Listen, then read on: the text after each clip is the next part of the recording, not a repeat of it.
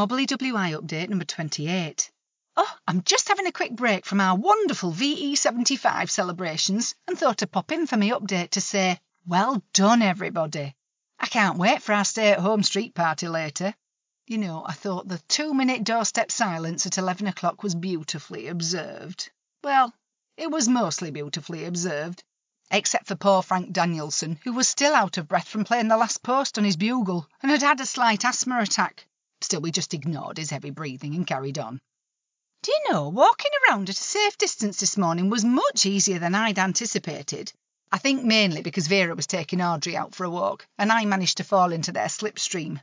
People couldn't get out of the way fast enough when they saw us coming. Made it very easy. I thought Vera looked rather lovely in her SS uniform, and Audrey looked fabulous in that orange onesie. Thank you to Una for donating her old camping toilet tent. And Vera, as always, had perfect control of Audrey's lead. I thought I'd follow them into town, seeing as it was going so well. There's not a lot open these days, is there? And it's amazing how fast the shops cleared. We didn't have to queue once. It was rather lovely to see Vanessa in the baker's. Her aim's got much better. She managed to throw five out of six rolls into Vera's basket on her first attempt. It's looking good for the netball team when we can get back out there. Colin in Waddles the Butcher's is such a nice man, isn't he? He threw Audrey a bone. Oh, the delight on her face was a joy to behold. Do you know, love really does seem to be blossoming between Vera and Audrey. Vera bought two cigars in the newsagents, one each. Just so touching. At this point, Audrey's medication was starting to wear off, and she was sniffing lampposts. So Vera thought it best to take her home, so I headed on to Springett's. I do hope you all enjoyed our little homage to the flypast. When we discovered it had been cancelled, we WI girls sprung into action. In case you missed it, nine of us went to Springett's and grabbed a shopping trolley each. Don't worry, we all put our pound coins in. Ursula, Nora, and Kitty are dressed in red. Me, Cynthia, and May were in white, and Fanny, Delia, and Jenny were in blue. Then we took up a Red Arrows V formation and proudly marched our trolleys round the streets. People were clapping and cheering and waving flags all from their doorsteps. It was marvellous. I had a tear in my eye, I can tell you. Even Audrey and Vera were very enthusiastic in their support from behind their full length window, smoking cigars. Do you know, Audrey's impression of Winston Churchill is really quite uncanny.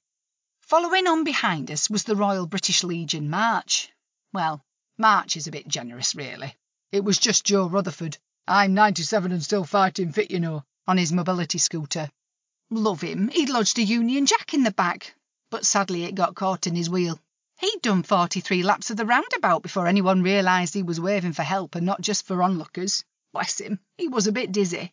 So Nora very helpfully took him home in her trolley, and Jenny drove his scooter back for him. Sadly, though, that was our formation ruined, so we headed back to Springett's to see if they'd had a flower delivery.